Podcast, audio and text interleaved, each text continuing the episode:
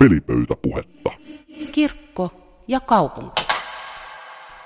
Kimblen ääreen ovat tänään asettuneet pappi ja toimittaja Hanna Paavilainen ja juontaja Skandinavian Hunksien kirvistä tuttu Esko Eerikäinen. Ja peliä seuraa myös kunto 2,5 kuukautta. Lämpimästi tervetuloa. Kiitos. Kiitos. Nyt juuri saamani tiedon mukaan Esko Eerikäinen, olet ihan ummikko ja neitsyt tässä Kimble-pelin. Kyllä. Hanna, miten otat tämän tiedon vastaan? Ilolla, koska mulla on tietysti voiton tahto kova. Että mun täytyy varoittaa, että mä oon tosi huono häviäjä ja mä oon vielä huonompi voittaja. Et musta on aivan ilahduttavaa, että ehkä mulla on ylilyöntiasema nyt tässä Kimble-pelissä. No, mä taas luotan siihen, että mulla on aloittelijan tuuri. Siis, joka ikinä pelannut, niin se yleensä aina voittaa, koska se ei vaan tiedä sääntöä. Sitten se pelaa vähän silleen, niin kuin, että oho, mä voitin. Hupsansa. Tästä tulee käymään näin. Eli tähän niinkään. Joo, ja sitten uudelleen. Kakone. No, mitä ulkonäkö merkitsee teille? No ei mitään. Tietenkin minä katson vain sieluun ja sitä miten ihminen käyttäytyy ja kohtelee lähimmäistä. Aika tekopyhältähän se kuulostaa heti, kun päästään tuommoisen ääneen, että ulkonäöllä ei ole mitään merkitystä. Totta kai sillä on merkitys. Kyllä mä niin myönnän, että on jossain määrin ulkonäkökeskeinen ihminen, ainakin samassa määrin kuin mitä nyt on sielukeskeinen ihminenkin. Että se on osa sitä, mitä me ollaan. Entäs Esko? No siis kyllähän se ulkonäkö merkkaa. Se on kumminkin... Oho, saanko mä aloittaa toisen? Saanko? Joo. Mä voitan teidät ihan meille tulla. Mä en kestä.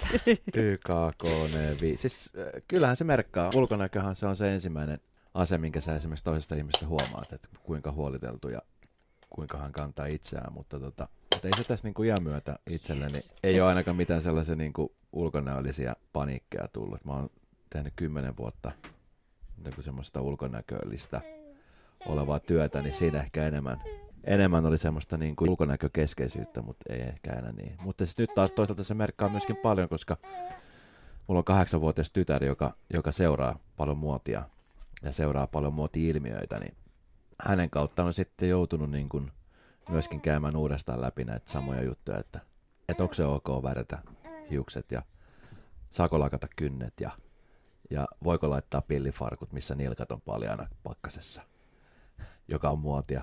Nyt joutuu niin kuin ehkä isänä vähän eri lailla miettimään tätä muotiasiaa. Siis sulla on tytär Esko ja sulla on Hanna 2 poikaa. Joo.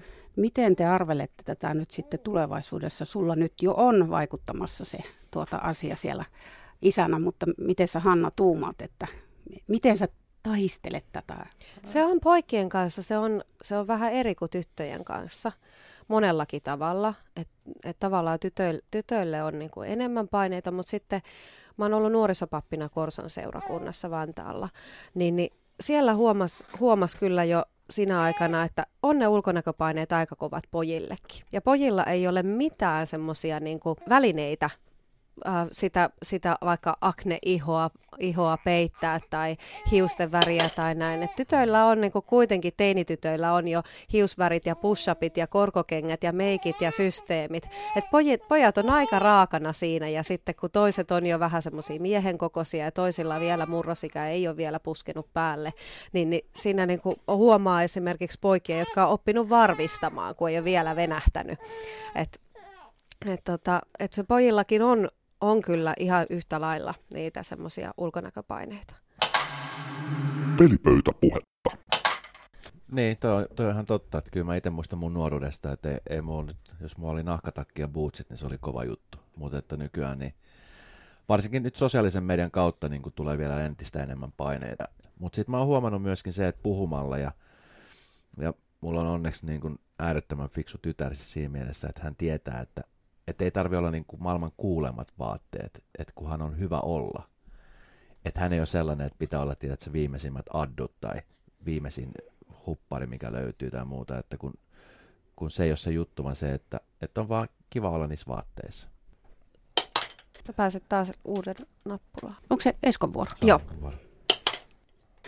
No toimittajalle, ja varsinkin jos on radiossa toimittaja, niin sehän nyt on ihan sama, että millaisena mörkönä sitä sinne studioon kömpii. Ei se ole. Huomaa, mulla on nytkin ripsiväriä. Ei, joo, no olemmekin meikän. Joo, ja kyllä meillä kaupallisesti tuolla, mä oon Novalla töissä, niin kyllä siellä meilläkin käy vieraita koko ajan, niin meillä on tosi paljon niin kuin somekeskeistä. Et kun sieltä tulee vieraita ja artisteja, niin heilläkin omat somekanavat, niin vitsi, kun olisikin vaan helppoa pukeutua aina verkkareihin ja huppareihin ja mennä piiloon, mutta kun ei se ole niin.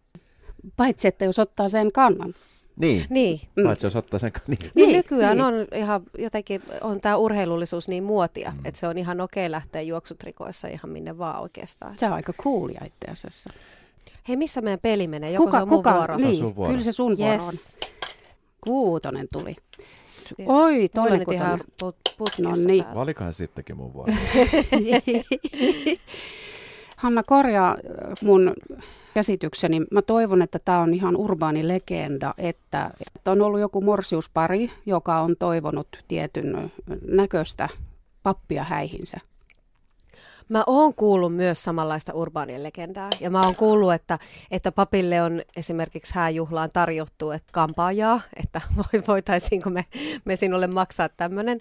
Että kyllä niinku kuulee tällaisia, mutta sitten mä en ole kyllä koskaan kuullut kenenkään seurakuntalaisen sanovan, että vaihdettiin pappia sen takia, että pappi näytti rumalta tai valittiin toi pappi, koska se oli kaunis, tai ei otettu tota pappia häihin, koska se oli liian kaunis. Et mä kuulen niinku papeilta jotain tämmöistä vähän urbaania legendaa, mutta en mä niinku ole vielä oikeeseen semmoiseen keissiin kuitenkaan törmännyt. Ja jotenkin kirkon piirissä mulla on semmoinen mututuntuma, että nimenomaan ei haluta, että pappi on liian korean näköinen. Mm-hmm. Että se on vähän semmoinen niinku, ihan hyväkin asia, että pappi on vaatimattoman näköinen. Mutta en tiedä, onko tämä ihan oikein tämä mun. Esko tällaisesta? No en. Sitten mä rupesin miettimään. Mä oon tässä pari kertaa ollut naimisissa. Niin, ja siis kun pappihan, teillähän on teidän virka-asu. Joo. Siellä on albat ja muut kaikki. En mä edes ikinä miettinyt tuommoista asiaa. Mä oon miettinyt lähinnä sitä, että se pappi on semmoinen hauska tilanteen haltuunottaja, ja joka semmoinen tietää meistä jotain, josta se voi kertoa sitten. Mutta ei mulla ikinä tuommoista niin kuin tuossa suhteessa ollut mitään ulkonäkökriteereitä ollut. Ei tulisi mieleenkään. Sitä mä oon kyllä kuullut seurakuntalaisilta, että toivottaisiin, että pappien kuvat olisi seurakunnan verkkosivuilla. Mä en tiedä, onko se sitten semmoinen, että halutaan, mutta halutaan sieltä jotenkin ulkonäön perusteella sit valikoida, mutta jotenkin mä ehkä haluaisin sen tulkita sillä tavalla positiivisesti, että halutaan ihan nähdä, että minkä näköinen tyyppi sieltä on tulossa, koska se on se ulkonäkö kuitenkin osa sitä, mitä me ollaan ja edustetaan ehkä. Väkisinkin. Niin. Pelipöytäpuhetta. Te nyt olette kumpikin ihmisinä, yksilöinä kauniita, eli niin kuin hyvännäköisiä ihmisiä. Kiitos. Joo, no ei tämä ollut kehu, kun tämä on ihan realismia.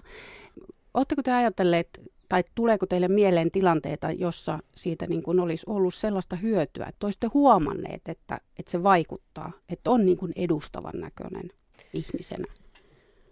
No mulla on tällä hetkellä semmoinen työpaikka, että mä teen kirkon töitä, mutta jonkun verran teen myös televisiota. Niin mä luulen, että se edustavuus on siinä tietysti ollut varmaan ehkä rekrytointitilanteessa. En tiedä, onko ollut mun etuna tai ainakin nyt siinä mielessä, että niissä ohjelmissa voin olla myös kameran molemmin puolin. Mm-hmm. Et varmasti semmoinen etu siitä on.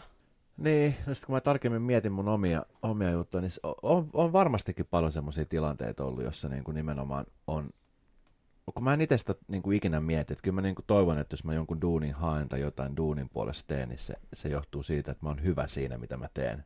On varmaan kieltämättä sitten jotain näytöksiä tai jotain juontokeikkoja tai jotain tällaisia, jossa niin kuin, tietenkin niin kuin se ulkoinen habitus on se, minkä takia on pyydetty, mutta sitten niin kuin myöskin se, että tiedetään, että hoitaa sen tilanteen. Jes, pääsee vähän eteenpäin. Katsotaan mitä. Mullakin on sitten se, että kun mulla on se mun oma tyyli, mitä mä oon aina edustanut. Et kun moni sanoo, että kun sä oot jo sen ikäinen, että kun sulla on tatuointeja ja sä käytät lippalakkia tai jotain muuta, niin mä oon ehkä niin kuin jotenkin sitten tietoisesti kapinoinut sitä ajatusta vastaan, että miksi pitäisi olla jonkun tietyn näköinen. Että mulla on, mä osaan pukeutua pukuun ja osaan pukeutua normaalisti farkkuihin ja muuhun, mutta osaan pukeutua myöskin näin. Että en mä niinku, sen suhteen mä en ole oikeastaan niinku ikinä kumartanut sellaisia niinku ulkonäköihanteita, enkä ole kokenut niinku sen suhteen kyllä ikinä minkä näköistä ulkonäköpaineita. Ja sitten se, että kun on ollut julkisessa ammatissa jo yli 10 vuotta, niin siinä, niin kun, jos mä teen jotain, niin mä teen sen itseni hyväksi. Et esimerkiksi kun mä oon nyt niin kun paastoamassa ja muuta, niin mä en tee sitä sen takia, että mä halusin jonkun mielestä näyttää hyvältä, vaan mä teen sen takia, että musta itseltään tuntuu hyvältä, että mä pääsen tekemään sitä. Ja kun mä tiedän, mitä se tekee mun niin kun henkisellä ajatustasolla. Kun sitten on paljon ihmisiä, jotka niin kun tekee muiden takia sitä asiaa. Mäkin kuulen mun ammatissa paljon palautetta, että kauheeta, että onpa se vanhentunut tai onpa se lihonnut. Niin mä en niin kuin ikinä niistä koe mitään sellaisia, koska fakta on se, että kaikki me vanhennetaan. Ja fakta on se, että jos lihoo, niin pystyy laihtuu, tai sitten jos laihtuu, niin pystyy lihoa. Että ne on semmoisia asioita, millä sä itse voit tehdä jotain. Mm-hmm. Mutta että mä en ikinä tee jonkun muun takia. Mutta varmaan joskus ehkä nuorempana oli jotain semmoisia keikkoja, missä niin kuin nimenomaan oli se ulkonäkökriteeri, että kun sä olit tumma ja tatuoitu ja pitkä, ja niin ehkä sitten oli jotkut kriteerit jollekin työlle, mutta en mä niinku, ja sitten ihan varmaan samalla niinku telkkarin, että on jotain juttuja jäänyt tekemättä tai ei päässyt tekemään, kun on ollut jonkun tietyn näköinen. Pelipöytäpuhetta. Kirkko ja kaupungin studiossa edelleen Hanna Paavilainen ja Esko Eerikäinen, ja puhutaan ulkonäöstä ja siihen kohdistuvista paineista. Ajetaanko meitä nyt sitten vaikkapa median toimesta samaan muottiin? Joskus tuntuu siltä. Se on nykyään, vaikka on tietysti sitä ulkonäköpainetta, että mukaudutaan samaan muottiin, niin kyllä nykyään on aika paljon myös semmoista profilointia, että on erikseen sitten on tää niinku blokkaajatyyli ja sitten on missityyli ja mallityyli ja muut, että on niinku monenlaiselle ihmiselle on kyllä niin kuin myöskin sekä televisiossa ja julkisuudessa sijaa. Niin, ja sitten mä huomaan itse niin kuin mun työn kautta, kun mä päivittäin tapaan artisteja ja ihmisiä, jotka niin kuin on aika paljon ulkonäkökeskeisiä, niin huomaa niin kuin sen eron siitä, että kyllä se on vaan niin kuin fakta niinkin kliseeltä, kun se kuulostaa, että kun ikä tuo varmuutta ja ikä tuo semmoista niin kuin karismaa, niin huomaa, että on ihmisiä, jotka sitten niin kuin vanhenee tyylikkäästi, mutta ne kantaa sen ylpeästi. Ja sitten on taas paljon semmoisia niin kuin 30, 35 semmoisia vähän niin kuin alkaa olla vähän semmoista kriisiä, että kun ei oikein tiedä, että mikä se on se mun tyyli tai mikä se on se mun juttu ja kauhea taistelu sen asian kanssa. Sitten kun katsoo sivusta, että ehkä se sitten selvii sulle tässä iän myötä. Mutta siis totta kai mä arvostan myöskin sellaista, että ihminen pitää itsestänsä hyvää huolta ja myöskin niin kuin, että ei halua myöskään sellaista, että heittää vaan, että ihan sama, että kun ei tässä nyt enää ole mitään syytä, minkä takia ei voisi. Et mun äiti, joka on 74-vuotias, niin hän edelleenkin laittautuu ja meikkaa, ja aina kun hän lähtee ulos, niin hän on huolitellun näköinen. Ja musta on ihaltava, koska siis hän kunnioittaa sillä niin kuin sekä itseään että sitten muita, ja se on niin kuin semmoinen tapa näyttää, että hei, että mä oon elossa. Mikä on musta hienoa. Niin, ja jos se tuntuu itsestä hyvältä ja jos se tekee oman olon niin kuin jotenkin varmemmaksi ja mukavammaksi, kyllä, niin miksi ei? Esko, voi ei. Nyt tämä näyttää mun kannalta kovin 1, 2, 3 taas jälleen. Jes, pääsit just siihen väliin. Hei, mä pääsen Eskoon syömään. Näin tilanne muuttuu. Mutta blokataan sut täysin tällä. Nyt Kosto on suloinen. Ai. Sä kato, pääset syömään mut. Niin. Taas 6. Ei oo todellista. 3/16 perkele vielä. Mulla paljastui just mun oma ulkonäkökeskeisyys tässä vähän aikaa sitten, kun mun hyvä ystävä 5,5 vuotta sitten lopetti meikkaamisen täysin. Ja hän sitten sit mä niinku kattelin sitä aikaansa ja sitten mä niinku oikein huomasin itsestäni, että miksi mä huomaan tällaisen asian. Että miksi, niinku, mitä merkitystä sillä mulle pitäisi olla. Ja sitten mun piti ihan kysyä siltä, että hei, miksi sä oot lopettanut meikkaamisen? Että se jotenkin niinku, vaan jotenkin oli tottunut katsomaan häntä tietynlaisena ja tottunut, että kun itse aina kuitenkin vaikka lähikauppaan lähtee, niin laittaa sen ripsiväri. Sitten se oli vaan silleen, että mä en halua käyttää aikaani siihen. Musta se on turhaa, ei mun tarvi. että tältä mä näytän. Ja sitten mulle tuli vaan, että no siistiä, että vähäksi hienoa ja niin kuin jotenkin huomasi sen oman pienuutensa siinä, niin kuin, että no mitä sä nyt ketä varten sä tosiaan meikkaat, jos ei se itselle tunnu siltä, että se on kivaa ajankäyttöä. Mutta et ei ole vaan itse päässyt kyllä tommoselle levelille vielä, että huomaa, että itselle on tärkeää just semmoinen joku niin kuin edustavuus, kun lähtee ulos. Niin. Ja siis toi on ihan totta, ja sitten mä luulen, että toikin tulee vähän niin kuin sykleissä, että kun kaikki tämmöiset muotijutut ja ulkonäkökeskeiset asiat, nehän tulee niin kuin aaltoina niin kuin jokaiselle, että enemmän mä oon huolissaan kyllä niin kuin tästä, sanotaan näin, että niin kuin 20 tuohon 30 painiskelevasta niin kuin nuorisosta. Joka etsii itseään. Ja nyt varsinkin niin kuin sosiaalisen median kauttahan kaikki on niin kuin aina Instagram-tavaraa, että päivitetään siitä, että missä ollaan ja mitä tehdään, ja huomaa varsinkin naisten kohdalla sen epävarmuuden, että kun on paljon tämmöisiä filttereitä, että huomaa sen, että hirveän moni nainen käyttää niitä filttereitä, ei sen takia, että se olisi söpö, vaan sen takia, että niillä on epävarmuus siinä ulkonäössä. Niin. Ja sitten se, että jos sä et olekaan meikattuna, niin sulla on pakko laittaa joku filtteri, jota sä voit olla kumminkin siinä somemaailmassa esillä. Ja tämä on sellainen asia, mitä mä en missään nimessä halua, että mun tytär, tai mä haluan kasvattaa hänet niin, että hän on varma, on se nyt sitten meikattuna tai ei, että hän ei koe missään vaiheessa semmoista niin kuin pienyttään siitä, että voiko hän näyttäytyä, kun hän on tämän näköisenä. Pelipöytäpuhetta. Tämä on semmoinen asia etenkin sosiaalisen median kautta, kun seuraa ihmisiä, että on niin kuin semmoinen ulkonäkö epävarmuus, että ei uskalleta olla, että jos saat, että kun lehdetkin tekee nykyään isoja juttuja, että kun tämä missi oli ilman meikkiä, että katsokaa kuvia.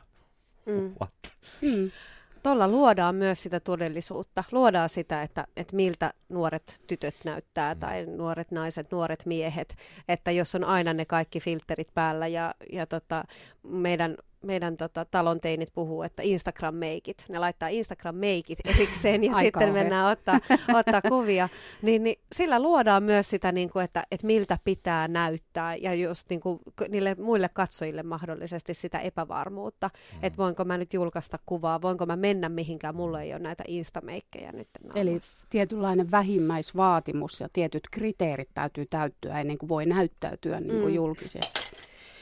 Sosiaalinen media luo omat paineensa kyllä, mutta ulkonäköasioita sivutaan ja käsitellään jo Raamatussakin, eikö vain?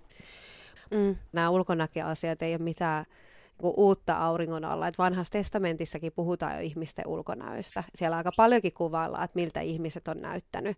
Ja se on kuitenkin niin kuin 2000 vuotta ennen ajanlaskua ajalta. Ja sielläkin puhutaan kauniista miehistä ja kauniista naisista ja koristautumisesta. Niin, ja tämmöinen Disney-ilmiö on, että kuninkaat nyt sattuvat kaikki ja kuninkaalliset ovat kauniita. Että semmoinen varallisuus ja valta niin näyttäytyy kauniina. Ja että kyllä sielläkin sitten ollaan siihen kiinnitetty huomiota. Kauhea tarve syödä sun nappula. Ja nythän sitten... Mä en pääse koskaan perille. Vaikka taaksepäin menemällä. Miten sä, Esko, ootkin välttynyt kaikki nämä vuodet? Kimblen pelaamisella. Tämä on klassikkopeli kuitenkin. Mä en tiedä. Tämä on niinku, kato. Ei voi olla totta. Aina kun pääsee eteenpäin, niin Esko tuolta rokottaa. Sosiaalisessa mediassa hyvin helposti arvostellaan ulkonäköä. Mä oon aika hyvin niinku kovettanut itteni ja myöskin sit ihmisten kanssa, kenet kanssa mä juttelen, jotka tekee julkista alaa, kun ne on... Moni on silleen, että kun mä oon ihan rikki, kun mä menen lukemaan näitä arvosteluita ja muuta. Mä oon, älä mene lukea niitä. Mutta sitten taas niinku just sosiaalisen meidän kautta, kun ne tulee, niin mä oon esimerkiksi mun tyttärelle sanonut, joka on, hänellä ei ole mitään, hänellä on tämmöinen musikaaliäppi ja myöskin valvotusti, että mä oon myöskin musikaalissa sen takia, että mä pystyn seuraamaan, mitä sinne postataan, mutta mä oon niinku myöskin hänelle tehnyt selväksi sen, että kun nykyään on nimenomaan tämä, että kun jokainen pystyy postaamaan kenen tahansa seinälle mitä tahansa, mä oon saanut, että jos sinne tulee yksikin semmoinen epäilyttävä kommentti, niin sä ilmoitat mulle heti siitä. Plus sit se, että kun sä aina pystyt poistamaan. Ja sit mä oon saanut, että niin pitkään kun sä tiedät, että tämä ihminen ei ole, että jos tulisi semmoinen kommentti vaikka, että sä oot ruma tai sä oot tyhmä, ja se on semmoinen ihminen, ketä hän ei tunne, niin sit nimenomaan kyseenalaista, että jos tämä tyyppi laittoi sulle, että sä oot tyhmä ja ruma, niin mistä sä tunnet sen? Tai mistä se tuntee sut? Että se on semmoinen ihminen, jolla on vain paha olla itsellään, joka haluaa purkaa sen tuolla tavoin. Mutta toi on semmoinen ongelma, mikä niinku Mä luulen, että se on niinku semmoinen meidän tulevaisuuden tämmöisiä isompia mörköjä, mitkä on tulossa, mitkä vaikuttaa niinku nuorten niinku itsetuntoon ja siihen, niinku, että miten ollaan sinut ulkonäön kanssa. Pelipöytäpuhetta. Mä oon huomannut, että ihmiset, jotka niinku on semmoisissa ammateissa, jossa ulkonäkö on tärkeää, etenkin naisilla, kun tulee se paine, niin huomaa, että he on yleensä ne, jotka taistelee just niiden itsetunto-ongelmien kanssa. Et tuntuu, että kun ei mikään riitä, että onko liian vähän tai onko liian paljon ja onko liian hyvä vai onko liian huono. Että tavallaan sitten, kun on joutunut kulissessa niin näiden asioiden kanssa olemaan läsnä, niin sitten jotenkin huomaa, että sitten semmoiset varmat ihmiset, jotka niin kuin tietää, että mä oon tämmöinen, jos tää ei kelpaa, niin sitten tää ei kelpaa, niin ne on ne, jotka herättää semmoista, että jes. Mä oon 10 vuotta, mä olin tämmöisessä ryhmässä kuin Skandinavian Hunks. Siinäkään ryhmässä, vaikka tiedettiin, että ulkonäkö on niin kuin tärkeä ja kroppa on tärkeä, niin silti se itsevarmuus ja se semmoinen, niin kuin, että sä olit itse varma ja sä huomasit sen, että kun sä tuut sisään johonkin paikkaan ja sä tiedät, kuka sä oot, niin se riittää. Niin se on eri lailla miehellä kuin naisilla se.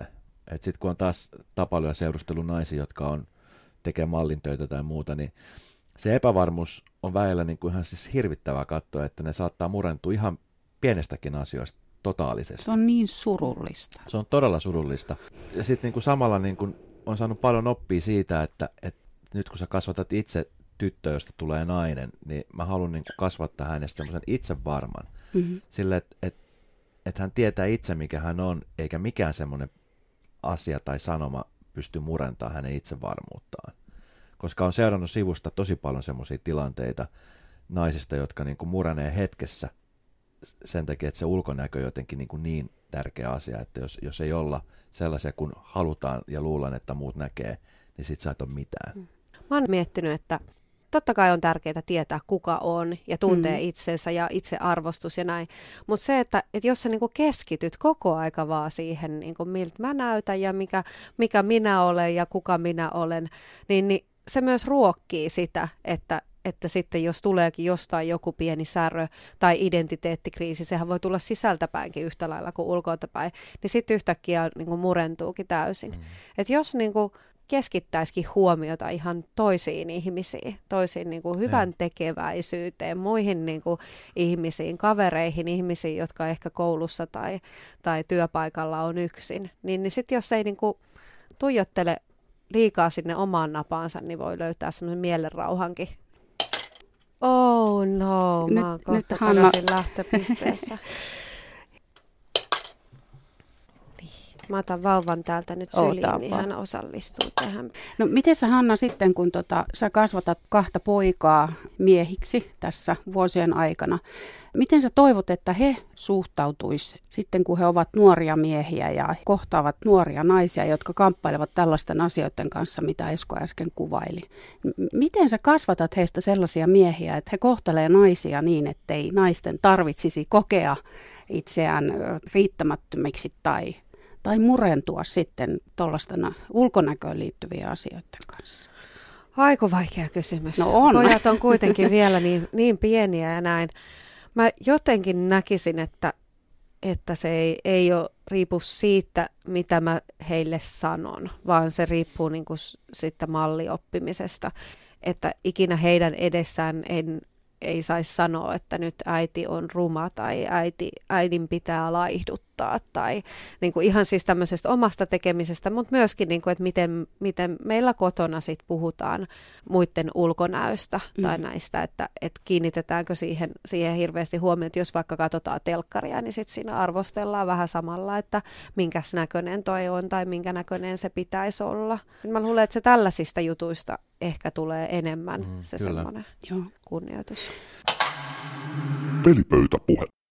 Kototahan ne kaikki esimerkit lähtee. Että jos sä katsot telkkaria ja sit siellä arvostellaan, että no onpas toi ruma ja kauhean näköinen. Ja niin kuin, että usein näkee. Niin. Katsot esimerkiksi suosituimpia TV-sarjoja, mitä on Sohvaperunat. Niin siinä käy, niin kuin, että vaikka se on hauska ja viihdyttävä, niin kyllä sä huomaat, miten ihmiset siellä arvostelet. Ja sitten kun mun tytär katsoo Sohvaperunoita, niin siinä on hyvä seurata, että miten ihmisestä niin kuin puhutaan telkkarin välityksellä. Pystyttekö te, Hanna ja Esko, pystyttekö te välttymään siltä, että te arvostelette niin kuin ihmistä ulkonäön perusteella? Siis tälleen näin, vaikka jos katsoi sitten missikilpailuja tai jotain muuta vastaavaa, jossa se ulkonäkö on oikeasti niin kuin siellä framilla.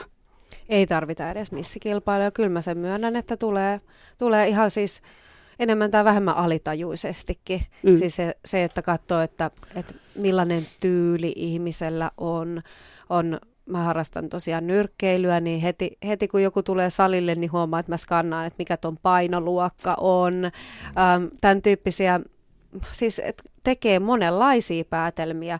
Esimerkiksi niin ihan jostain niin sosiaalisesta luokasta lähtien niin kuin, ja ehkä se kaikista ensimmäinen on se, että onko toi ihminen lähestyttävä, voisiko se olla mun tyylinen. Joo. Tuommoisia tehdään ulkonäön perusteella, vaikka se ihminenhän voi olla ihan toisenlainen, niin mä teen sen, varmaan vaan sen tekee sen semmoisella ulkonäön perusteella. Ja se on ihan luonnollinen asia, että ei sekään niin kuin, ei se ole väärin, että kyllä mäkin huomaan, että kun mä katson jotain ihmistä, niin mä katson just tyyliä ja muuta. Ja sitten mä oon huomannut myöskin, että mun tytär on semmoinen, joka jää seuraamaan. Mä sanon, että mitä sä jäät katsomaan?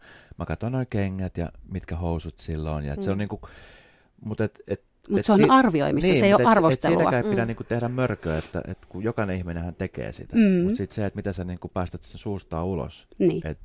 Mutta mä seuraan useitakin nuoria ihmisiä, kun on seurannut noita Korson nuoria, jotka oli silloin seurakunnassa ripareilla ja isosinä ja näin. Niin nyt just eilen tuli Instafeedissä vastaan yksi semmoinen tyttö oli itsestään postannut bikinikuvia. Ja hän ei ole mitenkään semmoinen, niin kuin, että sixpackin näkee vaan hän niin kuin itse laittokin silleen, että hän haluaa tämmöistä niin kuin tervettä vartalonkuvaa tai monipuolista vartalonkuvaa. Ja vitsi, ne oli makeita. Että silloin ei ollut niin kuin, oli kurvia ja oli selluliittejä ja muuta, mutta se oli jotenkin omana ittenään. Ja mä huomasin, että oikein oli sitten vau, että tällaisen kuva, että miten niin kuin rehellistä ja muuta ja ilman filtteriä ja näin, niin se jotenkin vaikutti niin freshiltä ja aidolta just sen kaiken niin kuin, että otetaan just hyvästä kuvakulmasta, että varmasti ei mikään niin kuin löllyvä liha siellä näy, niin että tuommoista lisää. Niin se on piristävä poikkeus. Niin, niin. Aitous. Enemmän vastakulttuuria, voisiko se olla niin kuin semmoinen apukeino tähän näin, että... Niin, mä luulen, että niin kuin tuommoiset itsenäköpaineet, jotka tulee niin kuin ulkopuolelta, niin ne vähän niin kuin syö itse itseään. Ihmiset alkaa niin kuin kyllästyä ja ihmiset niin kuin huomaa, että nyt, niin kuin tätä on nyt liikaa. Ja sitten jotenkin tulee sit se vastavetoisuus siihen asiaan. Ja sitten just se, että sit kun tulee tämmöisiä ilmiöitä, että ollaan sitten naturelleja. Ja vaikka on paljon epävarmoja nuoria, niin on myöskin todella itsevarmoja nuoria, fiksuja nuoria, jotka näyttää esimerkkiä muille. Ja sitten niin sitä kautta tulee sit se, että kun sä seuraat jotain tyyppiä, jolla on oikeasti fiksuja ajatuksia, niin se myös tarttuu näihin epävarmoihin nuoriin ja sitten se sana levittyy. Et kyllä mä uskon niin siihen itsekin, että jos mä en itse pysty vaikuttamaan mun tyttären ajatusmaailmaan, niin siellä joku semmoinen hyvä tyyppi pystyy ajatuksellaan vaikuttamaan, että hei, tää on ihan ok, sun ei tarvitsekaan aina käyttää meikkiä teininä ollaksesi nätti. Sä voit olla nätti ilman meikkiäkin. Meidän on pakko kasvaa ihmisinä sitä kohti. Pelipöytäpuhetta. Miten paljon te kiinnitätte niin kuin työn ulkopuolella omaa ulkonäköönne huomiota? Varmaan enemmän kuin haluaisi tai pitäisi. Että saisi sitä olla kyllä itselleen armollisempi. Mulla tosiaan on tuossa 2,5 kuukautta synnytyksestä ja joutuu ihan tekemään töitä sen eteen, että niin kuin oman mielen suhteen, että hei, että mun ei tarvi näyttää siltä, miltä mä näytin vuosi sitten, että mulla on nyt kuitenkin 9 kuukautta raskautta ja synnytys tässä ja näin niin kuin taustalla, että mun niin kuin pitäisi vaan olla itselleni armollinen, mun ei tarvi olla nyt siinä kisapainossa, mutta silti huomaan koko aika, että vähän niin kuin hakeutuu siihen, että no niin, että kyllä nyt vaaka näyttää vähän enemmän kuin mitä pitäisi näyttää. Ehkä mun täytyy sitä vaan, mitä sanoin, se mun menetelmä, että mun tarvii nyt vaan niinku kiinnittää huomiota enemmän muihin ihmisiin. Et se on niinku se mun niinku tekniikka tässä, että sit jos alkaa niinku oma ulkonäkö tai kroppa niinku ole liian epämiellyttävä, niin silloin täytyy kiinnittää huomiota niinku muihin ihmisiin enemmän. Niin, no siis en mä tiedä, niinku, että onko se erilaista kuin sit se, että jos mä oon töissä tai vapaalla, että niin kuin kummassakin tilanteessa mä kyllä kiinnitän huomiota, mutta en mä niin kuin enää ole tai en mä oikeastaan niin kuin koskaan ole tehnyt sit mitenkään isoa numeroa, kun mä kumminkin olin reilu 10 vuotta, joudun pitää koko aika niin kuin kropasta semmoista huolta, että se oli mun työkalu, mun työväline, jota mä niin kuin, että mun piti olla koko aika niin kuin ratakirjassa kunnossa, ja sitten jotenkin nyt kun on lapsi, niin senkään myötä niin mä enää niin kuin hirveästi stressaa siitä, että jos mulla nyt tulee lisää painoa, niin mä tiedän, että mä saan ne pois. Että kunhan mulla itselläni on hyvä olla siinä. Et jos mä lähden jonnekin ulos bilettää tai on mennyt syömään jonkun kaverinkaan, niin totta kai mä mietin, mitä mä laitan päälle, mutta ei ole enää sitä, että mennään ulos näyttää, että minkä näköinen on, vaan mennään ulos nauttia siitä, että mitä tehdään. Ja siis mä oon niin kuin todella sinut itseni kanssa. Et sen suhteen mä oon niin kuin vihreä ja viimein päässyt tasapainoon. Mutta siihenhän niinku se on myöskin mennyt, että kun kumminkin niinku sosiaalinen media ja sitten telkkariohjelmat on alkaa ulkonäkökeskeisiä. Kato yksi, onko tämä nyt niinku näin? Joo. Sä liikutit mun. Oi, sori, 1, 2, 3, kato nyt. Anteeksi. 1, 2, 3. No niin, ja sitten saman tein mun nappula syötiin. Taas ollaan lähtöpisteessä. Hertti Leija, onko nuo kaikki nappulat pelissä? Pelipöytäpuhetta. Siis semmoinen ilkeä ihminen on ruma. Esimerkkinä mä tuossa pari viikkoa sitten tapasin yhden ihmisen, me oltiin semmoisessa seurueessa, ja siis se oli just tämmöinen kauhean arvosteleva ja semmoinen niin kuin kiroili koko aikaa, se oli semmoinen vähän niin kuin äijämäinen. Jotenkin sitten se ulkonäkö muuttui todella rumaksen käytöksen myötä. Joo. Et se oli musta sellaista niin kuin vastenmielistä, että jotenkin mulla tuli semmoinen olo, että mä en halua niin kuin tämän ihmisen seurassa olla. Sitten voi olla semmoinen nainen, joka ulkoisesti ei välttämättä niin kuin, että ajatellaan, että se on semmoinen epävarma ja semmoinen, mutta sitten jotenkin kun se alkaa puhumaan ja kertomaan ja sitten se varmuus tulee, niin sitten jotenkin se on niin kuin, se on musta niin kuin kaunista tai semmoista niin kuin itsensä päin vetävää. Se mulla tulee ekana mieleen, kun mä mietin vielä, kun me oltiin semmoisella vähän isommalla porukalla ulkona syömässä ja oli paljon semmoisia tuntemattomia tyyppejä, kehen tutustui siinä ja ajattelin, että onpas kivan näköinen nainen ja... Se käytös teki siitä ihmisestä semmoisen... Joo, niin toisiaan alentamalla ylentää itseään. Niin siinä huomasi heti, että ei se, että on kaunis ulkoisesti, niin ei riitä mihinkään. Loppuviimein sitten. Totta. Kohta, sä oot voittanut. Et ihan vielä. Pitäis mun saada tää niinku tähän? Joo. Sitten sä voitat. Mutta eikö se vähän näin ollut, että Esko alussa jo sanoi, että hän tulee voittamaan? Kyllä. Ai. Vanha sanonta, kauneus on katsojan silmässä. Onko se? No, on se ja ei ole. Niin, no siis sä voit tehdä ensin vaikutelmaa niin kuin yhden kerran. Ja sitten se just niin kuin siinä tilanteessa, kun mä olin syömässä, niin mä näin sen tyypin. Mä ajattelin, että onpas kaunis nainen. Että se on katsojan silmässä, että se on kaunis. Mutta sitten kun se avasi suun, se alkoi puhumaan, niin mä olin silleen, että apua. Niin, mun mielestä on... Koska ihan varmasti se, niin kuin, mikä mun mielestä on kaunista, niin on varmasti jonkun muun mielestä vähemmän kaunista. Että onhan se kauneus on katsojan silmässä. Mutta sitten on myös tämmöistä kulttuurista kauneutta. Eri aikoina niin erilainen on kaunista. Niin. Onnittiin, onneksi olkoon. Hyvä matsi. Siis ensikertalaiselle kiitos hyvästä pelistä. Kiitos. Miltä nyt tuntuu? No, oliko tämä nyt vähän niin kuin odotettavissa? Mutta se aina, siis ainahan se menee sillä, että jos sä oot eka kerta jossain pelissä, niin sähän, niin kuin, sähän voitat sen. Niin kuin semmoinen aloittelija. Niin. Aloittelijatuuri. Pelipöytäpuhetta. Kirkko ja kaupunki.